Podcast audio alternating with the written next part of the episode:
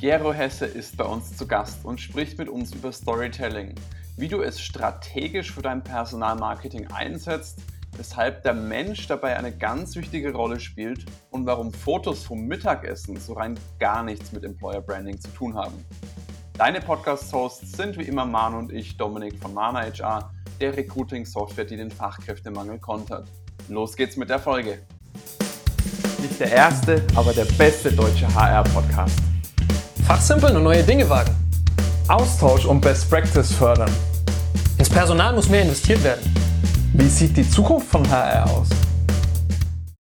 Hi Gero, schön, dass du bei uns heute zu Gast bist. Freut mich riesig. Jetzt bist du ja, würde ich sagen, in der HR-Szene schon ein absoluter A-Promi.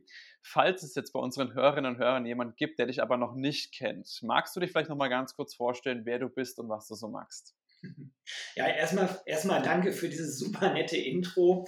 Äh, mich freut es mal auf der anderen Seite zu sitzen. Äh, A-Promi weiß ich nicht, aber äh, der Saatkorn-Podcast ist äh, wahrscheinlich den meisten ein Begriff, die sich irgendwie mit Employer Branding, äh, Recruiting oder Personalmarketing beschäftigen. Und Jo, das ist äh, einerseits das, was ich tue, also Saatkorn, mein Blog und Podcast rund um die eben genannten Themen, ergänzt noch um New Work, was mich auch sehr interessiert und hauptberuflich verdiene ich meine Brötchen bei Territory Embrace. Äh, das ist eine Mischung aus Agentur und Plattformbetreiber, auch da in den Kontexten Employer Branding, Personalmarketing und Recruiting. Wir beraten große Unternehmen rund um äh, Arbeitgebermarketing im Employer Branding ähm, und betreiben die Plattform ausbildung.de, trainee.de und mein Praktikum.de. Das bin ich in der Nutshell. Privat äh, lebe ich in Gütersloh, habe äh, vier Kinder und eine Frau und ja, interessiere mich für Rockmusik und mache gern Outdoor-Sport. Das bin ich in der Nutshell. Sehr cool. Rockmusik. Gibt es da spezielle Lieblingsbands, die du da hast?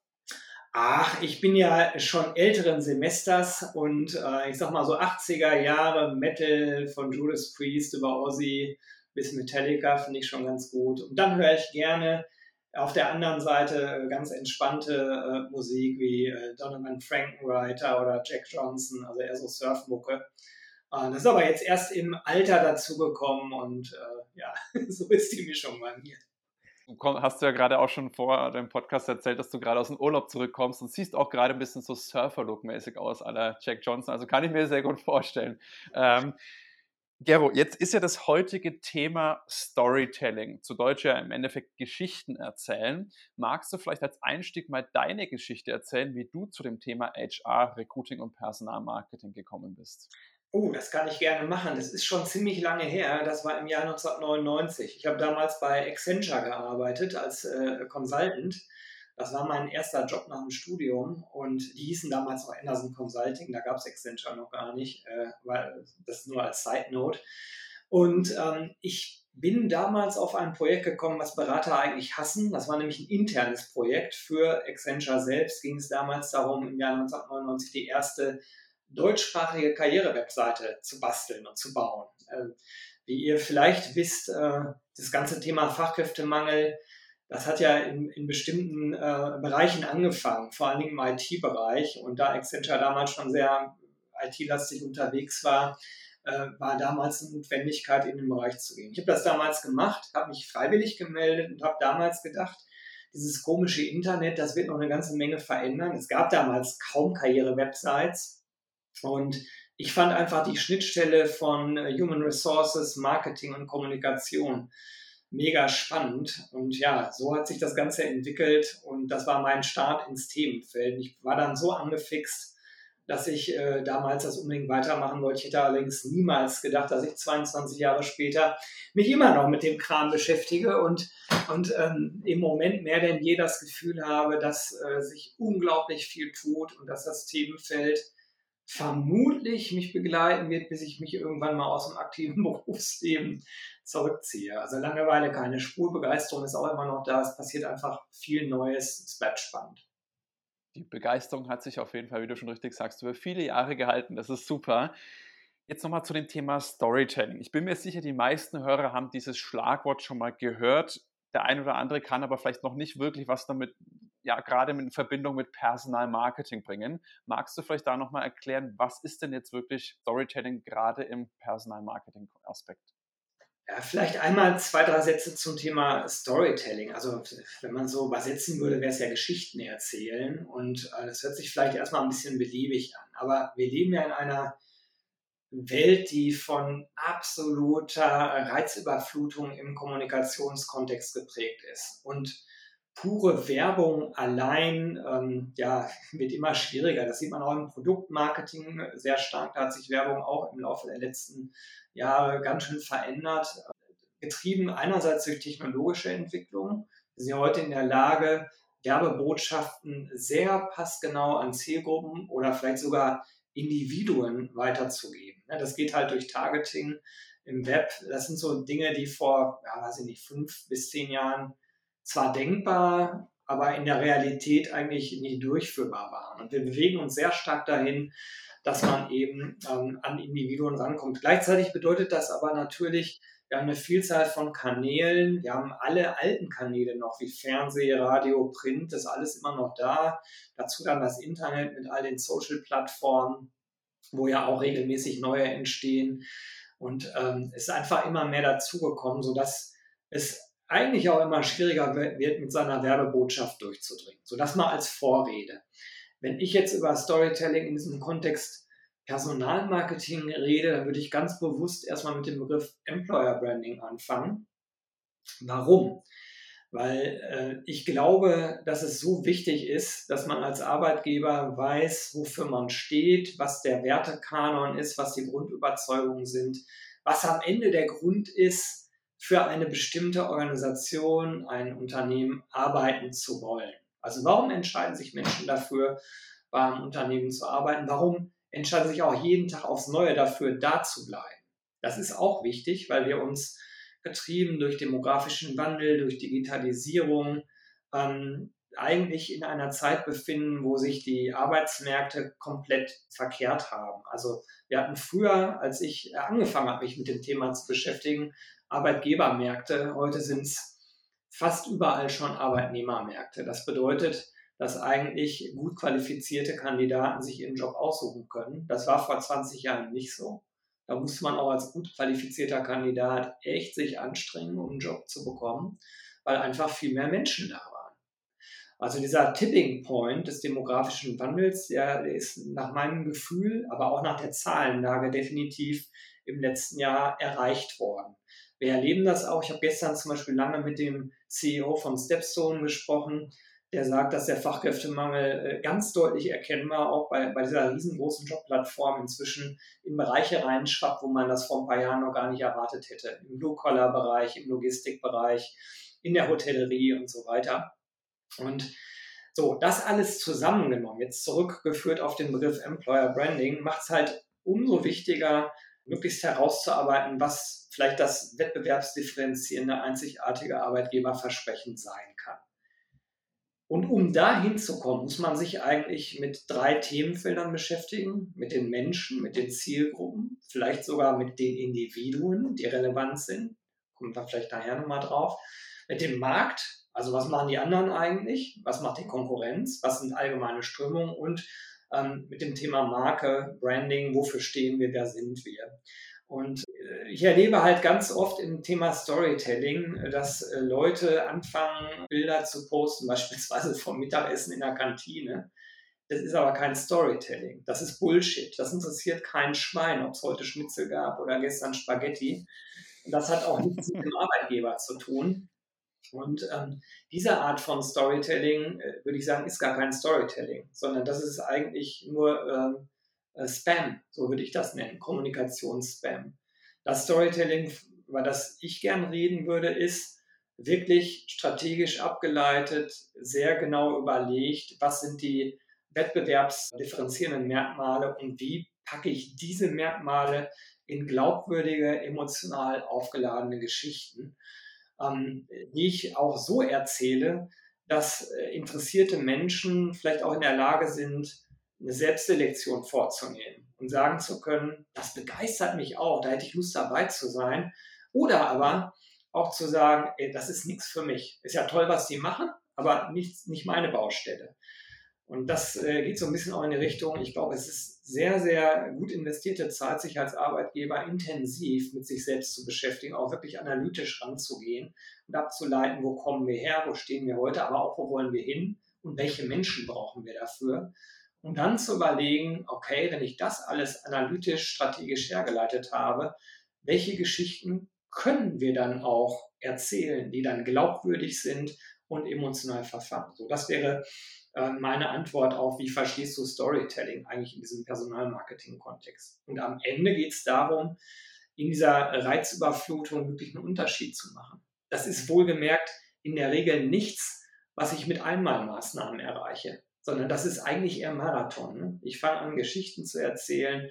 Ich habe einen Funnel, wo ich an Zielgruppen rangehe und über mehrere Touchpoints, auch über einen längeren Zeit, Rahmen halt ja mit Menschen in Kontakt komme. Am Ende geht es in meinen Augen viel weniger um Technologie, die spielt heute natürlich eine große Rolle, aber es geht mehr darum, dass Menschen bei anderen Menschen was auslösen. Also dieser menschliche Faktor, der muss eigentlich rauskommen, meiner Meinung nach. Äh, war jetzt eine lange Antwort, aber so würde ich das beschreiben ist ja auch ein großes Thema. Und ich glaube, was du jetzt genannt hast, so die Grundlage ist wirklich das Wichtige, dass ich als Unternehmen überhaupt mal weiß, wer bin ich, wofür stehe ich überhaupt, weil erst dann kannst du ja Leute dafür begeistern. Wenn du das nicht weißt, ja, wird es schwierig werden.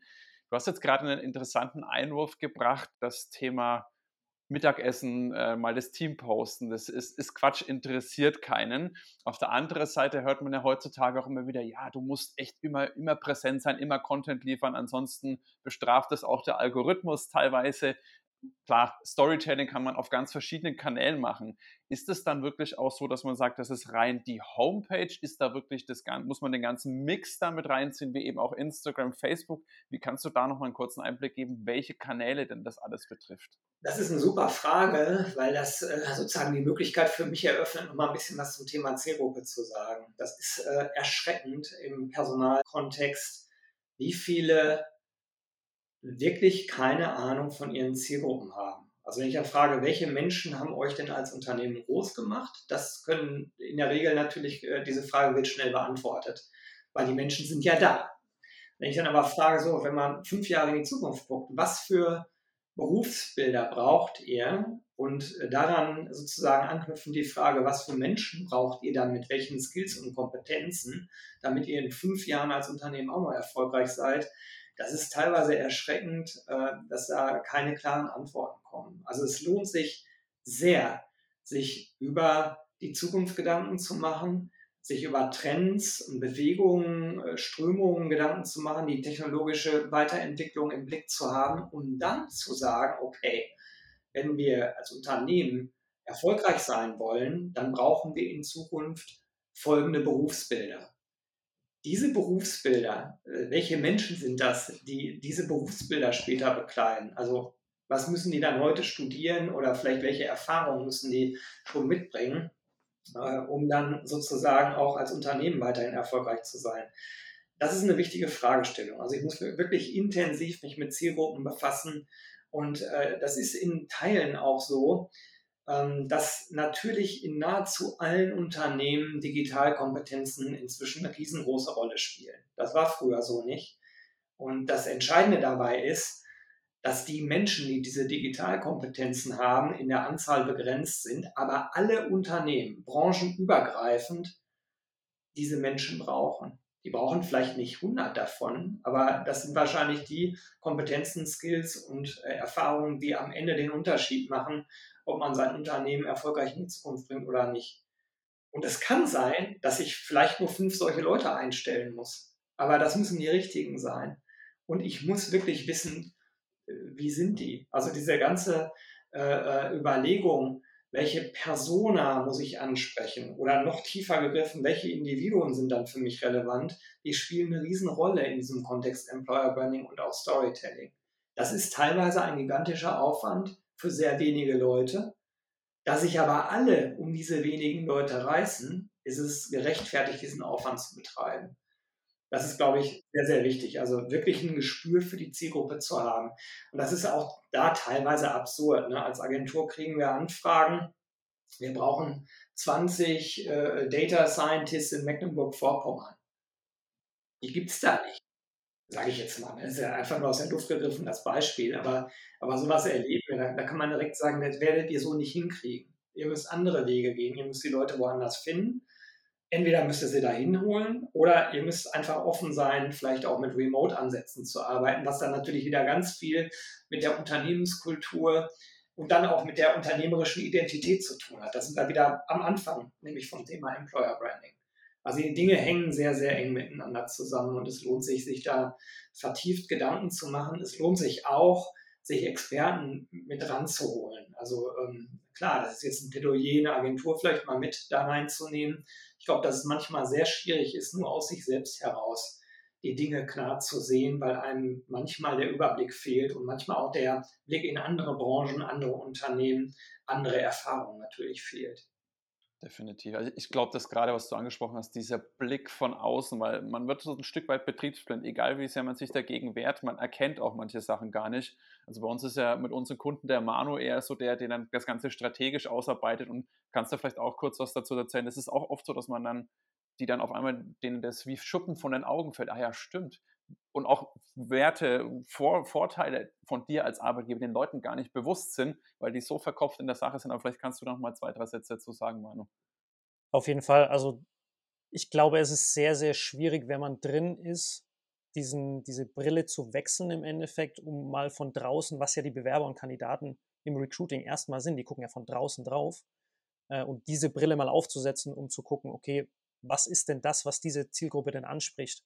Und ich glaube, da ist es immer sinnvoll, man braucht da ja jetzt nicht äh, zwei Jahresprojekt aufzusetzen mit Agenturen für unterschiedlichste Themen, aber dass man einfach mal punktuell Leute einfach mal für einen neuen Denkanstoß mit reinnimmt, glaube ich, kann wahnsinnig sinnvoll sein und muss an der Stelle auch nicht in die, ins Teure gehen, im Sinne von, dass man da jetzt Millionen reinschmeißt, sondern einfach mal punktuell einfach einen Tagesworkshop nur um Gedanken anzustoßen, glaube ich, ist, ist für jeden immer sinnvoll. Wir machen das auch, dass wir uns Denkanstöße nicht zuletzt hier in Podcastform äh, von Experten holen, ja, die uns dann wieder in an, ganz andere neue Richtungen schieben, weil wir einfach sagen, wir sehen es nicht mehr. Äh, und ich glaube, davor ist keiner gefeit. Und deswegen kann es sehr, sehr sinnvoll sein äh, in jeglicher Hinsicht. Jetzt hattet ihr beide, ähm, da würde ich nämlich gleich mit einer Frage reinspringen, angesprochen, also du hast den Markt angesprochen, äh, Gero, als eine von den drei Dingern die äh, Zielgruppe und natürlich das Unternehmen an sich. Ich bekomme ganz oft die Frage, Employer Branding, Benefits, ja, wo fange ich denn da jetzt an, mit meiner Zielgruppe da zu arbeiten? Ist es die Zielgruppe? Soll ich mein Unternehmen, die Werte aufbohren? Das ist, das ist alles so wahnsinnig viel. Oder soll ich auf den Markt gucken, was machen die anderen, um mich davon abzuheben? Das ist so, so, so ein riesen, riesen Thema, was natürlich spannend macht auf der einen Seite. Auf der anderen Seite vielleicht auch ein bisschen tricky, damit anzufangen, habe ich so das Gefühl. Deswegen hast du da so ein Best-Case-Szenario oder so, so ein Tipp, mit, mit was man anfangen sollte? Ist es tatsächlich der Markt, das eigene Unternehmen oder die Zielgruppe? Was würdest du da empfehlen oder hast du da überhaupt eine Empfehlung? Also ehrlicherweise glaube ich, dass du alles drei machen musst und dass die Reihenfolge vielleicht gar nicht so entscheidend ist. Und, und wer denkt, er kann eins von diesen drei Feldern weglassen, es tut mir leid, nein, das geht nicht. Äh, es ist ein komplexes Thema. Aber was vielleicht hilft, ist, über Phasen nachzudenken. Also wenn man, wenn man sich so ähm, diesen ganzen Weg anschaut, vom Employer Branding bis hinten zum Recruiting oder vielleicht noch weiter gedacht bis Onboarding, oder vielleicht sogar auch, bis Leute das Unternehmen wieder verlassen. Ne? Passiert mhm. ja auch. Dann kannst du ja sagen, du hast Phasen von Attraction über Recruiting, Onboarding, Development, Retention und dann Exit. Ähm, so, also da erstmal drüber nachzudenken und dann zu überlegen, okay, welche Zielgruppe, welche Themen, welche Botschaften brauche ich eigentlich in diesen verschiedenen Phasen? Was muss ich eigentlich analysieren, um eine phasengerechte Kommunikation ein, oder anders ausgedrückt, ein phasengerechtes Storytelling zu betreiben. Und äh, es hilft dann immer einfach, die Dinge so ein bisschen aufzuschneiden. Und manchmal ist es ja auch so, dass man mit Unternehmen spricht und die vielleicht sagen, das erlebe ich relativ oft, wir haben ein Recruiting-Thema, wir haben aber kein Retention-Thema. Also, wenn wir die Leute einmal gewonnen haben, dann haben wir eine Kultur, die eigentlich so ist, dass in der Regel die Leute auch gern bleiben. Das ist eine Geschichte, die ich vor allen Dingen im Mittelstand sehr stark höre die auch wenig verwunderlich ist, weil der Mittelstand oft sehr wertegeprägt ist. es nur nicht gut verkauft nach außen. Ähm, das, äh, das machen die Großen besser. Ne? Die Konzerne, die verkaufen das ganz toll, da stimmt es dann innen oft nicht so. Ist auch ein Riesenproblem, sogar ein sehr großes. Aber, aber umgekehrt, der Mittelstand, ähm, den erlebe ich oft so understatement-mäßig. Ja, nee, das wollen wir gar nicht so nach außen schieben. Nein, wir, wir wollen den Owner auch gar nicht, der möchte gar nicht so in Erscheinung treten im Storytelling. Halte ich für falsch, ähm, muss ich ganz offen sagen, weil wenn so eine prägende Figur da ist, mit einem ganz klaren Wertekonstrukt, ist natürlich sehr gut dafür geeignet, Geschichten zu erzählen. Die gibt es auch mass. Und es ist auch sehr gut für Selbstselektion geeignet. Also passt das jetzt aus Kandidatensicht zu mir, ja oder nein? So, also ähm, ich würde da echt empfehlen, phasenmäßig vorzugehen und dann zu überlegen, okay, wenn bei Recruiting der Schuh drückt, dann macht es natürlich keinen Sinn, jetzt über Retention und Exit und äh, Lamni-Themen zu reden. Das sollte man im Blick haben. Aber man kann sich dann einzelne Dinge rausgreifen. Nur, um wieder zum Ausgangspunkt der Frage zurückzukommen, Manuel, ich glaube, du musst trotzdem die drei äh, Dinge im Blick haben. Du kannst nicht eins weglassen. Okay, ja, perfekte Antwort, muss ich sagen, weil das ist genau das, was ich auch so ein bisschen meine, wie kann man es runterbrechen? Weißt du, weil das kann halt, wenn, wenn du dann auch noch die Phasen mit reinnimmst, das ist halt dann so ein, so ein Monstrum, worum man sich gefühlt kümmern muss. Ja, dann hat man das Retention-Thema noch mit dazu, die eigenen Mitarbeiter, wenn wir natürlich mit solchen Storytelling auch halten und dann wird es halt umfangreich. Ne?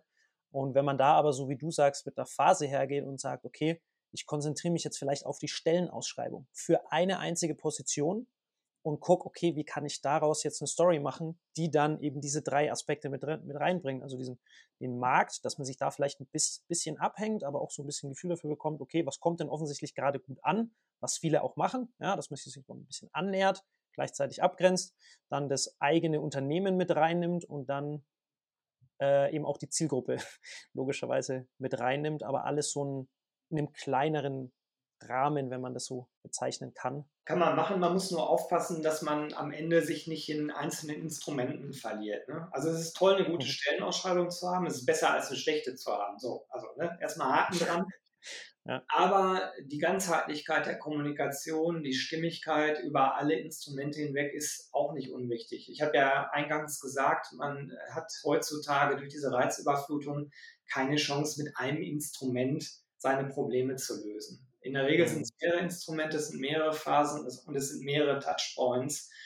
Deswegen empfehle ich auch immer, dass wenn man sich so einem Projekt nähert, also wenn man über Employer Branding nachdenkt, Leute, holt die Kommunikationsabteilung und holt die Marketingabteilung mit ins Projekt rein. Macht es nicht isoliert nur aus Personal heraus. Ähm, es ist okay, wenn Personal den Lead hat. Das sind am Ende Personalthemen, wenn es um Recruiting geht. Aber ihr dreht doppelte Schleifen, äh, wenn ihr die anderen nicht mit an den Tisch holt. Schlimmer noch, die Gefahr ist gegeben, dass ihr in der Kommunikation widersprüchlich werdet. Und das ist mhm. überhaupt nicht gut. Also was wir zum Beispiel immer machen als Agentur, wir schauen uns immer an, wie ist das Produktmarketing, wie ist das Corporate Marketing, wenn es das gibt. Und äh, achten immer darauf, dass wir eine kongruente Geschichte erzählen, äh, die in das Gesamtbild reinpasst. Manchmal ist es dann auch so, leider, aber es ist äh, also systemimmanent, dass wir manchmal auch sagen müssen, das ist nicht so ganz stimmig, was ihr da erzählt, im Marketing oder auch in der Kommunikation. Das ist dann manchmal natürlich kompliziert, ne? weil in der Regel haben die dann andere Agenturen, jetzt bei den Großkonzernen und da muss man das irgendwie übereinander legen. Und das ist aber auch so ein Punkt. Also wir reden jetzt so gerade so ein bisschen über die perfekte theoretische Ableitung und Welt. Die gibt es natürlich in der Praxis nicht. In der Praxis hast du immer Leute, die das anders sehen oder du hast Abteilungen, die anders äh, da drauf gucken oder du hast irgendwelche anderen Faktoren, die es schwierig machen. Also äh, ich erlebe das oft bei BerufsanfängerInnen bei uns in der Agentur, die dann, die dann von der Uni kommen und so ein paar Bücher gelesen haben und sagen, so muss es gemacht werden. Ich kann aber aus Erfahrung sagen, es gibt kaum ein Projekt, was äh, theoretisch äh, sozusagen Bestand haben könnte. Es werden immer irgendwo Kompromisse fällig. Und das gehört auch mit äh, zur Praxis, dass man echt überlegt, okay, theoretisch müsste man es so machen, wie weit wollen wir dieser Theorie treu bleiben oder wie weit müssen wir auch praktischen Anforderungen Genüge tun. Das wäre naiv zu sagen, dass man immer sozusagen nach einem White Paper, nach einem Buch, nach einer Theorie arbeiten könnte. Das ist so nicht. Aber meine Erfahrung ist auch, dass der gesunde Menschenverstand äh, strategisch untermauert, mit Analyse untermauert, dass das sehr helfen kann in Diskussionen. Also es macht trotzdem Sinn, strukturiert vorzugehen und mit den richtigen Argumenten das bestmögliche Ergebnis äh, anzustreben. Mhm. Eine letzte Frage, Domi, bevor du wieder reinspringst. Was würdest du denn sagen? Kompromisse, wahnsinnig mega, äh, definitiv. Man kann sich da verkünsteln, ne? man kann sich da drin ja. verlieren in den Details links und rechts und am Ende des Tages äh, hat man ein Projekt von drei Jahren und es ist irgendwie nichts passiert. Die Zielgruppe hat sich schon wieder verändert und wir können eigentlich wieder von vorne anfangen. Das ist ja so, so ein Thema. Ne? Deswegen, was würdest du denn sagen, so als, wenn man jetzt gar nichts hat, ne? oder gar nichts hat keiner, das ist auch klar, aber wenn man damit es ernsthaft angehen möchte, das Thema, was ist denn so ein erster Zeitraum, wo man sagt, okay, das wäre so das Ziel und da in, innerhalb von, ich weiß es nicht, diesem Zeitraum, am Ende dieses Zeitraums bringen wir irgendwas online. Ja, haben wir den ersten Baustein. Hast du da vielleicht eine Hausnummer, womit man, woran man sich festhalten kann? Okay, wenn wir da drüber gehen, dann droht es ein Endlosprojekt zu werden? Drei bis sechs Monate. Also wenn es darum geht, äh, eine Employer Brand zu entwickeln mit ersten Ergebnissen, das hängt natürlich davon ab, ob ich jetzt mit einem kleinen mittelständischen Unternehmen äh, national fokussiert rede oder mit einem Großkonzern. Also da werden natürlich die Prozesse und Strukturen ungleich komplexer. Da muss ich in der Analyse mit äh, internationalen äh, Mitarbeitergruppierungen äh, arbeiten, mit Befragungen arbeiten. Das dauert dann automatisch länger. Aber unsere Erfahrung ist so drei bis sechs Monate sollte man absolut einplanen, um sozusagen eine Employer Brand Strategie, vielleicht ein Kommunikationskonzept da zu haben, um dann die ganzen Instrumente da entsprechend aufzusetzen. Gero, ich habe noch mal eine Frage. Wir haben jetzt relativ viel sag mal, über die Strategie, über das Theoretische gesprochen. Ich würde gerne noch mal ganz kurzes Praxisbeispiel auch für die Hörer aufgreifen. Und eine Sache noch mal, die hast du vorhin auch so in so einem Nebensatz fallen lassen, dass einzelne Personen oder der Mensch an sich ein ganz elementar wichtiger Punkt vom Storytelling ist. Äh, das ist auch ein, ein, eine Sache, ich lese gerade von, von Kindra Hall, Stories That Stick. Das ist ein Buch auch über Storytelling. Und das sagt ja auch immer, du musst eine Person nehmen. Ja. Wenn ich jetzt dann zum Beispiel an die ein oder andere Karriereseite denke, heißt es immer, wir sind Hersteller von Ding und wir machen das schon seit so und so vielen Jahren. Das ja. ist ja nicht wirklich Storytelling. Manche denken aber, das ist schon die Geschichte erzählen. Kannst du vielleicht da nochmal gerade aus so einem Beispiel der Karriereseite drauf eingehen? Wie sieht denn sowas in der Praxis aus, wenn der Geschäftsführer oder eine Person per se dann Storytelling da betreibt? Also ich glaube, dass es äh, angesichts der eben schon mehrfach angesprochenen Reizüberflutung ne, äh, notwendig ist, einen menschlichen Faktor einzubauen. Irgendwas, was einen emotional berührt. Ähm, entweder so, dass man sagt, oh, da, da will ich auf jeden Fall mitmachen, da will ich dazugehören, die Person spricht mich an, da habe ich Lust, mit der zusammenzuarbeiten. Oder eben auch das Gegenteil, ist nicht my cup of tea, ist ja auch in Ordnung das ist ein Nebensatz noch, ich komme da gleich noch auf deine Frage ganz konkret wieder zurück. Oft erlebe ich, wenn wir in Projekte gehen, dass dann die Anforderung ist, wenn ich frage, was wollt ihr dann damit erreichen? Wir wollen die Anzahl der Bewerbungen steigern. Das ist natürlich irgendwie Bullshit, weil die Anzahl der Bewerbungen kann ich schnell steigern, aber ich will ja eigentlich die Anzahl der passenden Bewerbungen steigern. Oder um es mal utopisch auszudrücken, wenn ich eine offene Stelle habe, hätte ich gerne eine, und zwar die best passendste Bewerbung darauf. Nicht zwei, nicht drei, sondern eine. Und die würde ich gerne einstellen, weil dann hätte ich den schlankesten, kosteneffizientesten Prozess ever. Ist natürlich eine Utopie, wird nie so sein. Aber es, es geht eigentlich nicht darum, 10.000 Bewerbungen zu generieren, von denen 9.980 gar nicht passen. Das ist eine Schweinearbeit.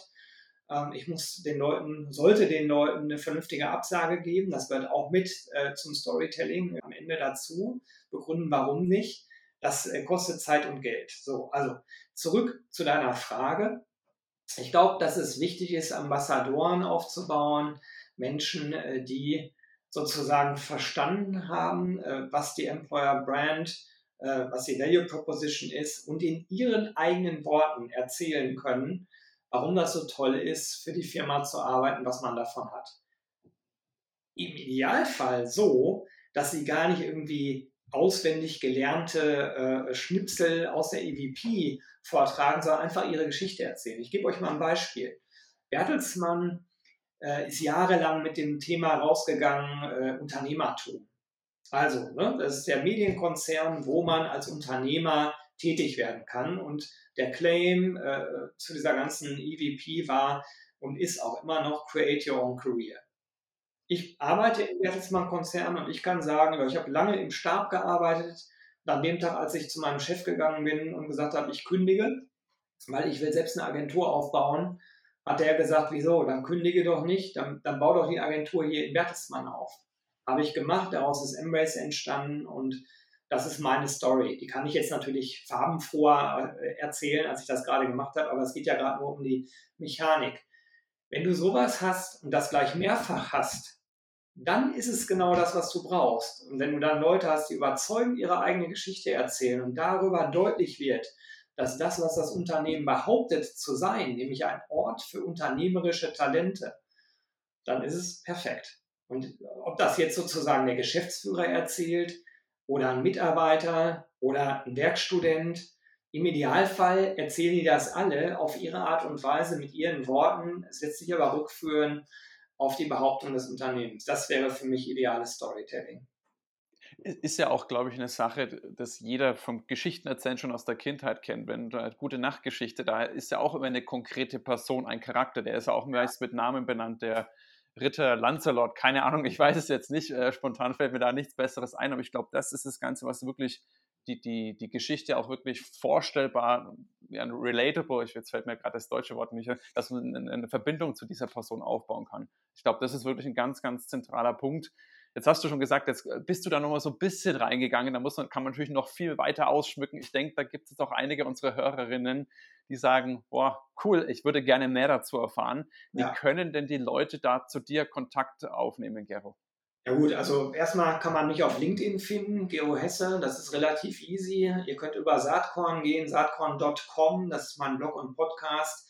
Wen ganz konkret dieses Thema interessiert mit dem Storytelling, wir haben so eine, so eine Serie von Territory Embrace, das ist unsere Recruiting Community und da, da gibt es die How-To-Serie. Das sind White Paper, die man sich kostenlos downloaden kann. Äh, die URL dazu, äh, die könnt ihr in, in den Show Notes verlinken, die schicke ich euch nachher. How-to-recruitingcommunity.de und da haben wir relativ aktuell, bis vor vier Wochen erschienen, ein White Paper, How to Orchestrate Your Employer Communication. Das ist ein englischer Titel, eigentlich Bullshit fällt mir gerade auf, sollte deutsch sein vielleicht, weil es ein deutsches White Paper ist. Hört sich nur geiler an. So, und da wird relativ intensiv dargestellt, äh, sozusagen, wie, wie funktioniert Storytelling im Kontext Employer Branding und Personalmarketing. Könnt ihr euch kostenlos downloaden, ist, glaube ich, ganz unterhaltsam aufbereitet äh, und keins dieser typischen Werbe-White Paper, wo es eigentlich nur darum geht, äh, Kunden zu gewinnen, sondern ich glaube, da steckt echt Wissen drin, äh, egal ob man mit uns hinterher zusammenarbeiten will oder nicht. Kann ich nur bestätigen, liebe Hörer. Ich habe, der Gero hat es mir auch schon mal zugeschickt, genau dieses White Paper. Also ich packe euch das alles in die Show Notes rein, dann könnt ihr da direkt mal zugreifen. An dieser Stelle, äh, Gero, ich hätte das Gefühl, wir könnten noch stundenlang weiter quatschen, aber wir wollen es ja sagen wir, immer einen halbstündigen Rahmen halten. An dieser Stelle nochmal ein riesiges Dankeschön, dass du da warst, dein Wissen mit uns geteilt hast. Hat echt riesen Spaß gemacht. Ganz, ganz herzlichen Dank für die Einladung. War mal schön auf der anderen Seite zu sitzen. Euch weiterhin viel Spaß und Erfolg mit dem, was ihr da so macht mit meiner HR und eurem Blog und Podcast. Perfekt. Auch von meiner Seite vielen Dank. Wieder wahnsinnig viele wertvolle Inputs. Äh, ich denke, die Folge muss man ein, zwei Mal hören, damit man alles rauszieht. Danke, Gero, für den Input und ja, vielleicht schaffen wir es ja noch ein zweites Mal. Bis bald. Ciao. Ciao. Ciao. Wie du merkst, geben wir uns immer sehr große Mühe, wertvollen Content für dich zu schaffen, den du dann auch kostenlos bekommst. Wenn dir jetzt unser Podcast gefällt und du uns auch weiterhin dabei unterstützen willst, dann abonniere jetzt unseren Podcast auf der Plattform deiner Wahl und wir freuen uns auch über deine Bewertung. In diesem Sinne, mach es gut und bis zum nächsten Mal. Ciao, ciao.